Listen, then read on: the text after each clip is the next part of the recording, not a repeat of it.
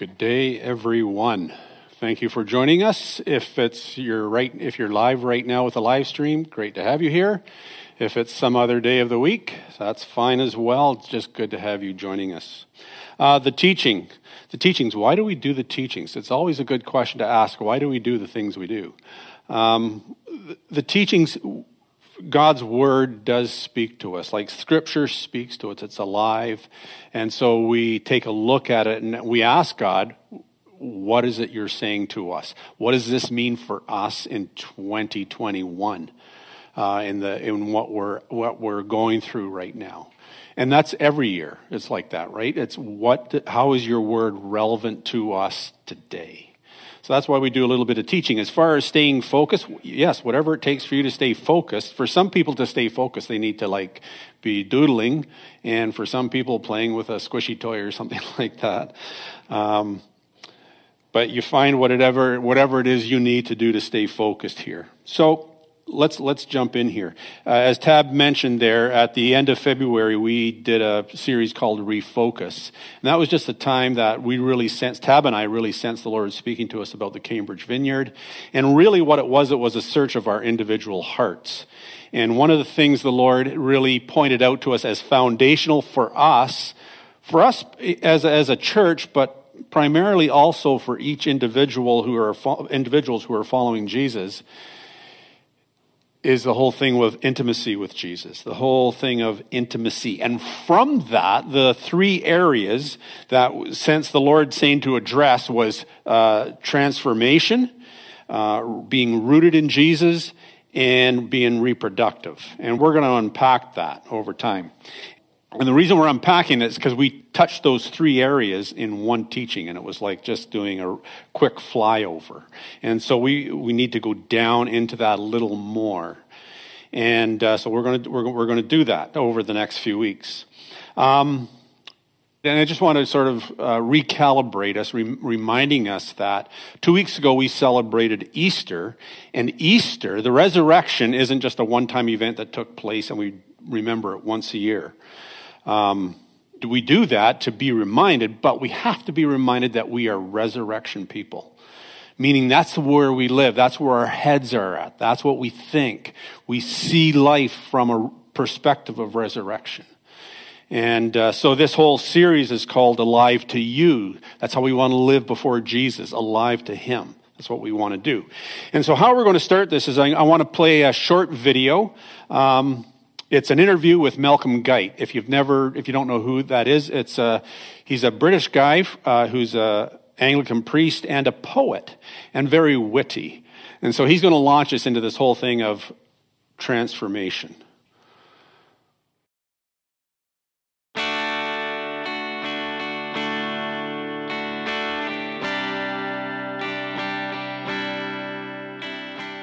Would, would, who would, would, would Thomas drink whiskey or something else? Well, I don't know. I don't think Thomas would take somebody else's word for whether whiskey was good. The guy who says, unless I can put my fingers there and touch those wounds, is going to say, unless you uncork that bottle and pour out a bit for me, I'm not going to believe you, brother. You know? So uh, I think he's a very much try it and taste and see kind of guy. Do you think so, it'd be fun to be around? Oh, totally. Yeah, yeah, yeah, yeah. I thought that's the doubter. The guy yeah. I, well, in my one of my poems, I call him. I just, I say, I say, courageous master of the awkward question. You know, doubting Thomas, father of my faith. You put your finger on the nub of things. You know, we cannot love some disembodied wraith, but flesh and blood must be our king of kings. You know? What is it about you say father of your faith? What is it about Thomas's story that stirs your imagination? Well, uh, first of all. I find it very convincing that there was a skeptic in the midst. You know, I think if this was a faked account of some guys in a committee trying to cook up a religion later, there's certain people they would have ironed out of the story. Thomas is one and Mary Magdalene is another. And I find both of them, in different ways, playing really key roles in the entire set of resurrection narratives. That doesn't look fake to me. I really love, and it seems to me like totally in keeping that when he's saying that when he wasn't there for the first appearance, so like Jesus was there, Thomas was not there. Then the next thing, he's talking with the guys, and they all think Jesus is not there, but Thomas is, and he goes, I need to touch the wounds. Then the next scene, Jesus is there and says, Come on, Thomas, touch the wounds. And they should all be going, oh, wait a minute. So Jesus was there that time we thought he wasn't there. So, like, who's there and who isn't? There's an incredible thing going on there. But better still, I think it's absolutely typical of Jesus that he would both love and kind of tease Thomas enough to do that and to say. And then that double blessing, you know, blessed, good, well done, you believe. More blessed are those who believe without having seen.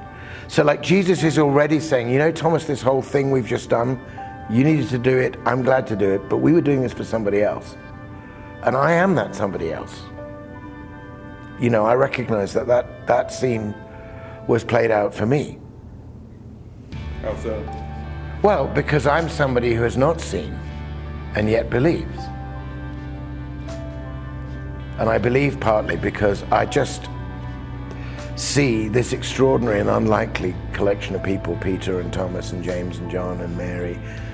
I don't see any other scenario except the compelling presence of Jesus and the utterly unexpected and terrifying event of the resurrection as being the only thing that would hold such a bunch of people together. You know, I don't see I don't see them as people who are living, you know, to use an American term, they're not exactly in the same postcode area with each other, are they?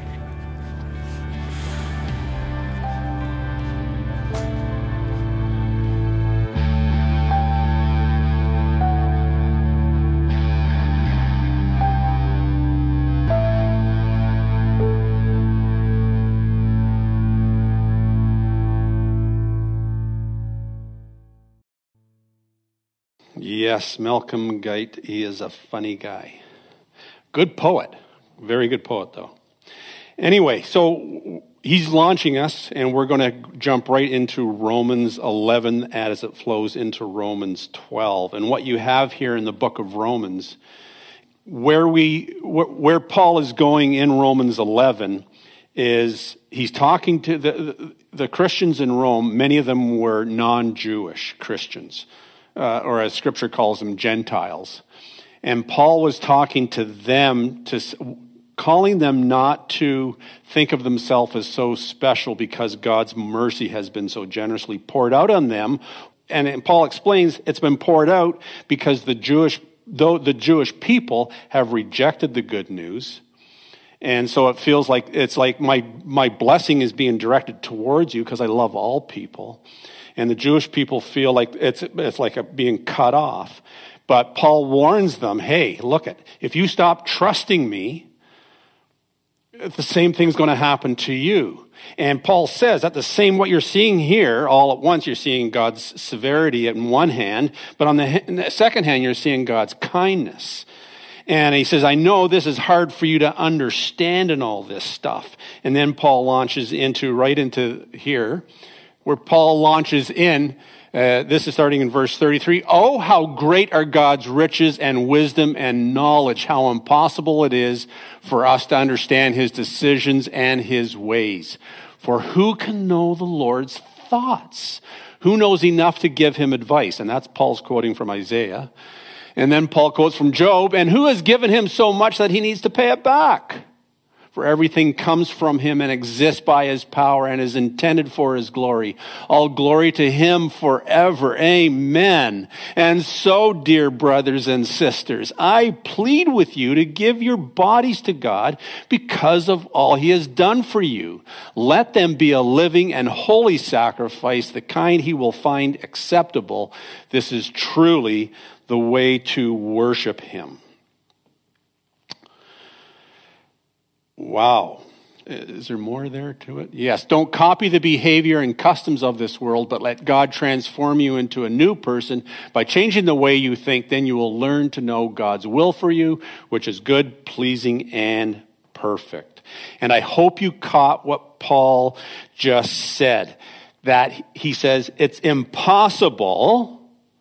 That word impossible means it cannot be done to understand God's decisions and ways. You can't do it. In other words, study all you want about God, and you're never going to fully understand who God is or how God works, how God operates. It's beyond our understanding at times. And it's not so much as, as I like to say, it's not about me figuring God out Rather, instead, I let God figure me out. I let God study my life and speak into me. And that's where transformation must begin right there. Going back to that video on when Malcolm spoke about Thomas, Thomas was in a place where he couldn't figure out what was going on. And it didn't matter that the other disciples had told him, hey, we saw Jesus. Thomas didn't buy it. And Thomas basically was saying to Jesus, I need you, to, if, if that's you, I need you to show me. Thomas needed help. Uh, you need to show me God. I need to have, what Thomas was saying was, I need to have my mind transformed because I don't get it. And Jesus did it. Jesus did just that. And so now in, in Romans here, Paul lays out where to begin in this transformation. How does it take place? How does this, how does this happen? So before we go there, though, I do want to make one comment. And it's this. This faith journey that we are on is just that. It is pure faith. It starts and ends with faith, and that includes the whole process of transformation that is going on within me. And yes, the transformation is ongoing. I haven't gotten there. No one has gotten there yet, fully transformed. But for faith to exist, I have to become an active participant. I have to lean in.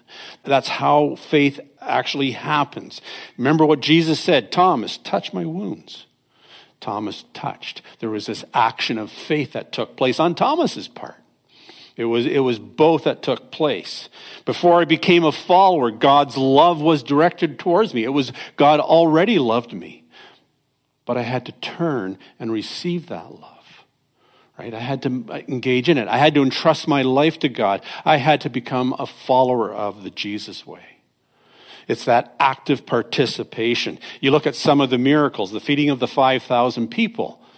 Jesus fed five, over 5,000 people with just a little bit of lunch, but somebody gave that lunch, right? There was that active participation. The woman who was uh, bleeding, who was, had been bleeding for 12 years, Jesus did heal her, but that woman pursued Jesus and touched him. There's that active participation. And furthermore, Jesus says, he, he's quoted in, in a couple of the Gospels, that I only do what I see the Father doing. He sees the Father working, he leans in and joins the Father in that. It's active participation all the way, and that's true too with our transformation. So, where does Paul start with all of this? What is the process? Is it three easy steps? I'll give you a hint. No, it's not three easy steps. But number one is we start with, I don't know it all. That's where we start. Remember Paul's words. How impossible it is for me, for us, to understand his decisions and his ways. And Paul includes himself in that. He knows it's impossible to fully understand God and God's ways.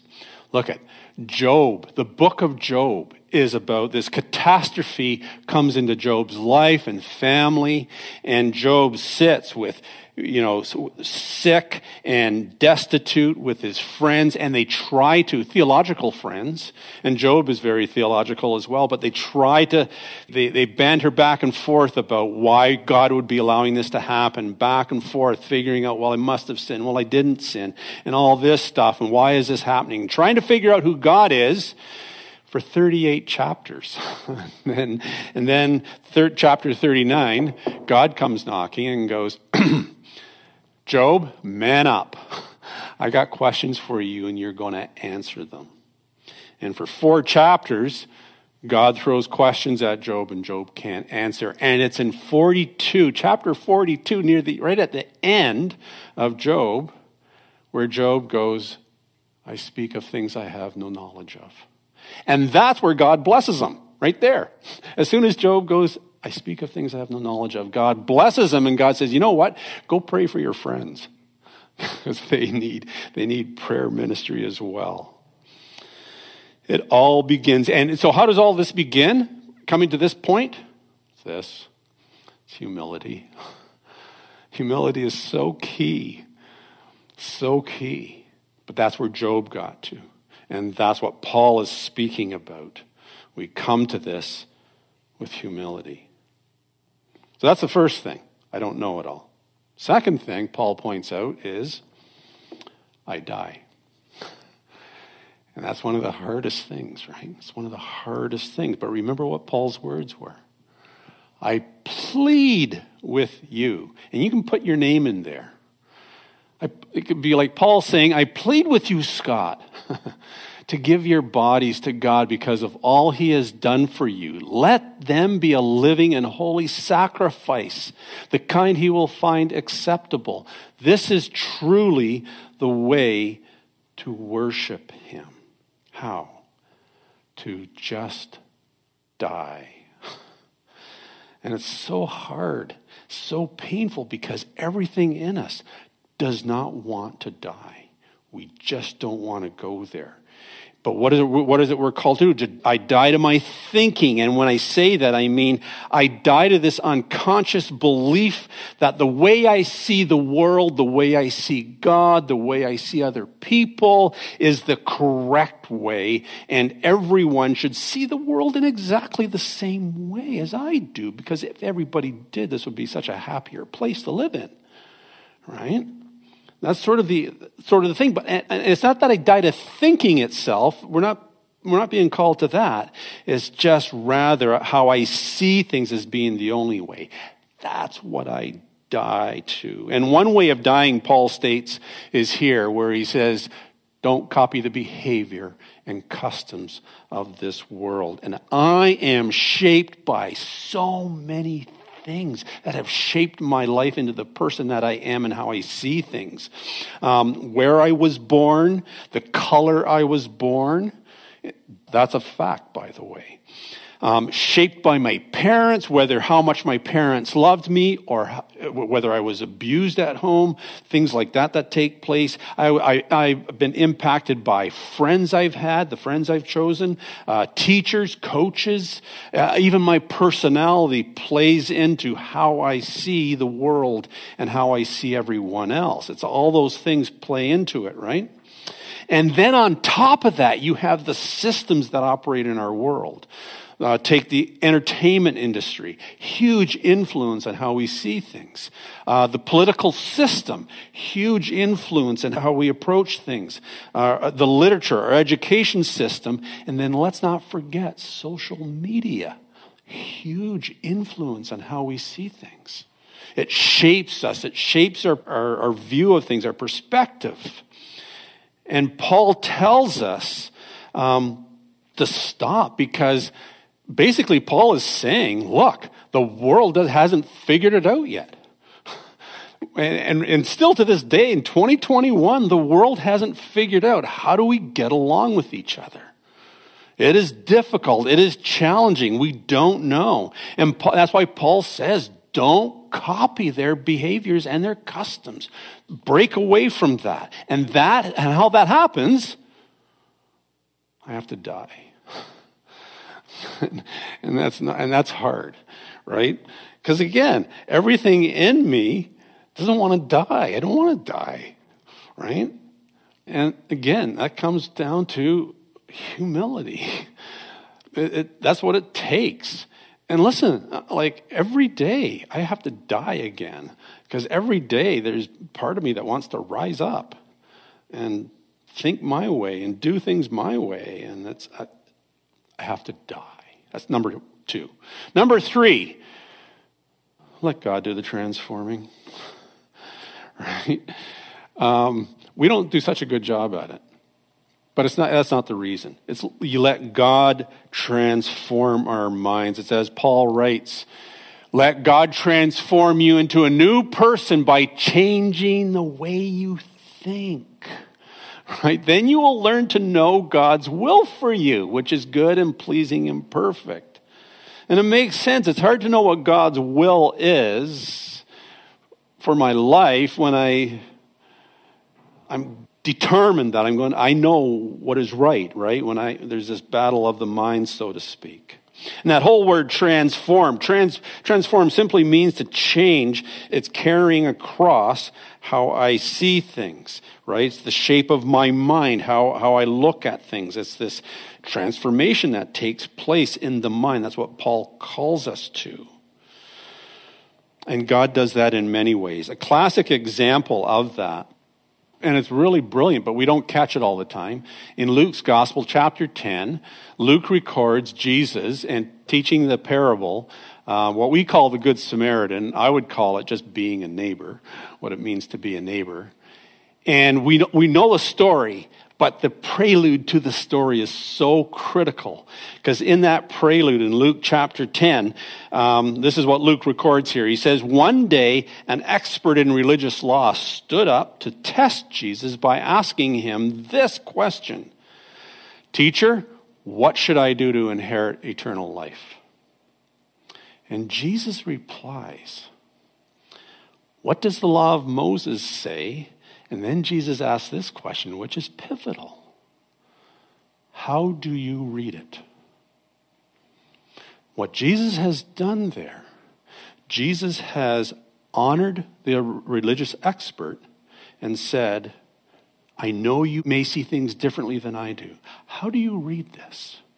How do you do? Because you see, we all read things differently from depending on how we've, again, how we've been shaped. And Jesus was honoring the man, was paying him that respect. It's a great teaching tool to learn, to listen, to ask people when we're in dialogue, discussion, especially when it's when we don't necessarily see eye to eye on the same subject, to ask that question, how do you read it? And to listen. And what you see, the man explains how he reads it, wants to have a clarification on who exactly is my neighbor, trying to play with the words there. And Jesus simply tells a story. And what you see at the very end of it, Jesus asks the man, he says, So who was the neighbor? And the expert says, It was the man who showed mercy. And Jesus said, You're right. Go do likewise. What happened with that religious expert is a transformation had taken place he had learned, God had spoken to him. And that's, that's a classic example, and you see that many times throughout Scripture. I just want to share with you right now, just for me, the last few years, I, one of the things I've wanted, I've been praying, and pray almost several times a week, is Lord, I want to understand before I'm understood. Teach me how to listen because it's so hard to just listen to people and listen to their stories. And one area where this has been very impactful for me is on the whole area, which is a hot topic right now, but on the whole area of racism. It has been a learning process for me. Because to be honest with you, I have I have never thought of myself as having any inclination towards um, either my attitudes or my actions, even falling even remotely close to being, to being having racist attitudes or that. But when I started praying this, and you hear all the things that boil up, that come up to the surface in our culture, I found myself saying, maybe I really don't understand and asking the question is it possible that maybe I have some racist attitudes within myself that I'm not even aware of?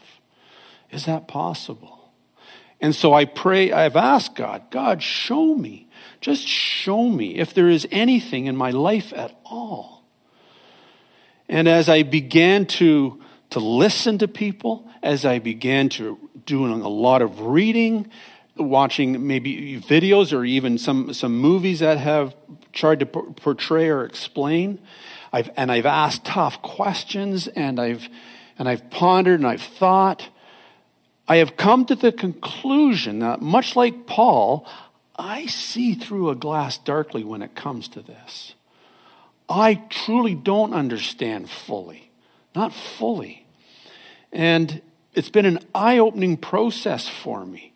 Um, I've been humbled because I have to admit, I've had, when I look back over my life, I do have a tendency to see people who are either black or indigenous or people of color, to see them in a different light. There is actually this, there's something within in me that I walk in this area of white privilege. And for me, I, I, I'm starting to get it. But it comes through listening. And I'm learning to see. And again, it's this whole thing of humility. And, and I've discovered too as well, I got a long way to grow in humility, long way to go. And that's okay. That's okay because I'm joining God in on this work and letting God transform me. One of the areas where I have grown in this whole area of racism, uh, as I've said, I've read a number of books, but I stumbled on this one book and I picked it. I picked it because of the title, didn't know the author, but the author's name was James Cone. Didn't even know who he was, but as I got reading in that in the fir, in the first book I was reading of his, discovered, oh, this guy is a PhD theologian, Christian theologian. Um, now, born 1928, he died two, two or three years ago and uh, his writing was just brilliant. And the book I, I, had read was it's called "The Cross and the Lynching Tree." And what I learned from this, the one, the one, many things, but the one thing that just was glaring was that for black people, when they read about the cross, for them they go, "Gosh, that's a lynching tree, man." What, what are my ancestors? What some of my relatives, some of my family suffered in the Jim Crow era, right? And that was like eye opening for me. I never looked at the cross that way, but that's how they see it. I'm reading another book of his right now, and in there, which, which really impacted me, he mentioned that for the for black Christians, um, prominent verse in, in in Scripture is one of our prominent verses, which is Jesus quote in Luke 4, 18 and 19. Jesus quotes from Isaiah 61 and said, "The Spirit of the Lord is upon me and has anointed me what to preach good news to the poor." right? To heal the blind, to set prisoners free, to release the captives, right? And I go, wow, because in black theology, the whole, what they see as the whole theme of scripture is God is for the oppressed, whatever that oppression looks like. God is against the, the people who do the oppression who oppress the people. And they point out it's a major story of the Old Testament, the Exodus, right? God's people were oppressed. And it's this, it's this huge thing that has taken place. And so they see all this overarching of Scripture as being God releasing us, God releasing the oppressed. And so when they read Jesus, you know, mission manifesto, so to speak, when he quotes Isaiah, they see that Jesus is come for them to release them. That's why they sing about freedom, that someday they will be free. That's, that's why they do that. And it was like, wow. And James, I would say, calls out the white theologians and white pastors and asks the question when you've read that, when you've preached on it, have you, did you have the black person in mind? That stopped me dead in my tracks as I race through my mind trying to think, have I ever considered the black person in that? The people of color, have I ever? Indigenous people in our country. I can't, I can't think of a time I did. All that was was eye opening for me to realize I don't see everything clearly. I don't, and I want to learn. And all this has done for me is I've gone, God, I love what you're doing. Just open up my eyes more so I can see. And I realize, and I was talking with one of our elders this week, and I was, I was sharing this with him, and he said, "Oh, I think isn't that called the imposter syndrome? Do you feel like like like you're an imposter standing up there sometimes?" I said, "Yeah, sometimes I do. like I'm speaking like I know things, and really, I there's so little I do know about God, and so much I have to learn." So much I have to learn. But I know because God is wanting to transform in me, God's working in me, I'm leaning into that. And I'm going, God, show me. Show me. Show me in all areas of my life. Show me. like, I'm an open book to you. Like, what else can I be? Right? I come as I am, but I know you'll transform. I know you, you do a wonderful work in us. Look, for the first thing, step one, I'm there. I know I don't know. I, I don't know anything. I I, sh- I know some things, but there's so much more I have to know. Step two, dying. I'm trying. And I'm asking God every day, please help me die today, please. And step three, I know God is working on my mind. And I know God is transforming. So I'm going to lean in. I want to learn. And I want to take us with us in that journey through, you know, forever. We're just going to continually. That's what we want. That's why we look at the Word. That's why we ask God, Holy Spirit, come and speak to us. So, look, if you're a follower of Jesus, following Jesus is an act of faith. We lean in. We lean in. And Paul calls us to, to give everything, to lay it down, to die to ourselves, and to let God begin the transformation work. And by the way, God is already working in you. God is just asking you, will you join him in this? And hey, if you're not a follower of Jesus, if you're just tuning in just to check out what it is we talk about, I'm glad you checked out, checking us out. That's so good. Uh, we've fallen in love with Jesus. We, Jesus longs to have this intimate relationship with us, and there's nothing like it in the world. And so we are learning. Our, our faith is in Jesus. And You'll never go wrong in following Jesus. Don't, don't get tripped up by what you see going on in churches and stuff like that. That's, that's, we are learning along the way. We are learning. we are learning. We don't always get it right. And we don't die easy. We're just like everybody else. It, it takes us a while to die to ourselves. But we know that Jesus has the words to life. And that's what we want. We know that we're loved by Jesus. We've encountered that love. And my prayer for you, if you don't know Jesus, is that all you need to do, all you need to know is this God loves you already. And God has, you're forgiven through Jesus Christ. And all God asks you to do is to receive the love. Just go, I receive it. You turn to God and you say, Yes, I receive. I want what you want, what you have for me, God and you begin to follow Jesus and you join with others because we need each other to counterbalance things because we can get stuck in our own heads and in our own way of thinking. And we all need help along the way. So, Father, I just ask that you would come and, Lord, teach us how, how to die to ourselves. we need lessons in that. And we just ask you, Lord, to show us. And we say, Father, I pray for those who are listening, those who are watching, that, Lord, that I, I pray their challenge today to go away and think about how to die, how to do that, how, how to be alive to you, Lord, in their lives. And so, Father, Holy Spirit, we just ask you to come, come and minister. In your name we pray. Amen. Thank you. Have a great day.